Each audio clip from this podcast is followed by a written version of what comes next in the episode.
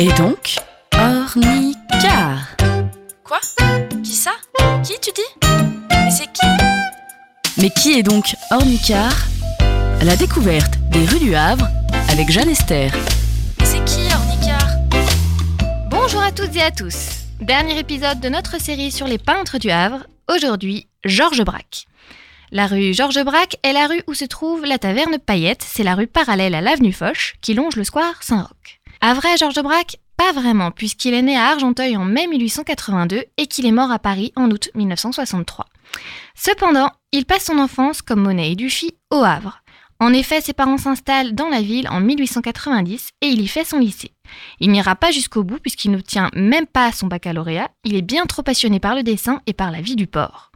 En 1899, il entre comme apprenti dans l'entreprise de son père, qui est peintre en bâtiment, et l'année suivante, il part à Paris où il suit les cours d'art municipaux de Batignolles et continue son apprentissage chez la Berthe. Il revient brièvement au Havre après son service militaire et décide, avec le consentement de ses parents, de se concentrer pleinement sur la peinture. En 1902, il retourne dans la capitale, où il entre à l'Académie Humbert, boulevard de Rochechouart. Il rencontre là-bas Marie Laurencin, vous savez, la femme qui peignait des personnages avec des grands yeux noirs, et Francis Picabia. Trois ans plus tard, en 1905, il abandonne Humbert pour suivre les cours de Léon Bonnat à l'école des beaux-arts de Paris. Il se lie d'amitié avec Othon Fries et un certain Dufy, Raoul de son prénom. Tous les trois passionnés de Cézanne, ils descendent dans le sud afin de travailler sur les lignes et la lumière. Le tout premier tableau cubiste serait une création de Braque, puisque c'est en voyant son tableau, Maison de l'Estac, que Matisse aurait qualifié les maisons de petits cubes. Le débat fait rage aujourd'hui encore pour savoir qui de Braque ou de Picasso est l'inventeur du cubisme. Les deux hommes se sont aimés et haïs, admirés et méprisés. Ils formaient selon Braque une cordée qui s'est rompue avec le temps. Ils travaillaient en parallèle sur la matière, les lignes, les aplats, Picasso s'est, des années plus tard, vanté d'avoir inventé le cubisme, arguant que Braque n'avait fait que le copier. Braque continue son chemin et grièvement blessé lors de la Première Guerre mondiale, son retour à la vie est comme une renaissance que l'on retrouve également dans sa peinture.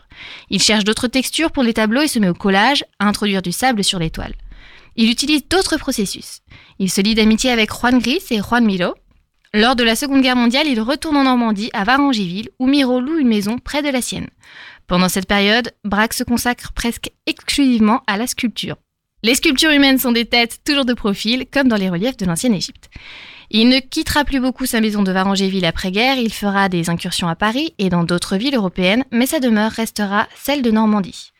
Deux ans avant sa mort, en 1961, une rétrospective de ses œuvres intitulée L'atelier de Braque a eu lieu au musée du Louvre.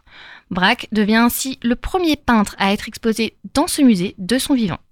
Il meurt en 1963 à Paris dans son appartement du 14e arrondissement et est enterré dès le lendemain dans le cimetière marin de Varangéville. Lors de ses obsèques, André Malraux a prononcé un discours. Voilà, vous savez tout ou presque sur Georges Braque, un des fondateurs du cubisme qui a passé sa jeunesse au Havre. Vous pouvez aller au MUMA voir Barque sur la grève, un tableau donné au musée par Florence Malraux. Beaucoup de tableaux de Braque se trouvent au Kunstmuseum de Bâle en Suisse si vous avez envie de le découvrir plus en profondeur et de découvrir la Suisse avec. Je vous souhaite une très belle rentrée pour ceux qui rentrent et un très bon week-end pour ceux qui travaillent cette semaine. On se retrouve la semaine prochaine et d'ici là, portez-vous bien.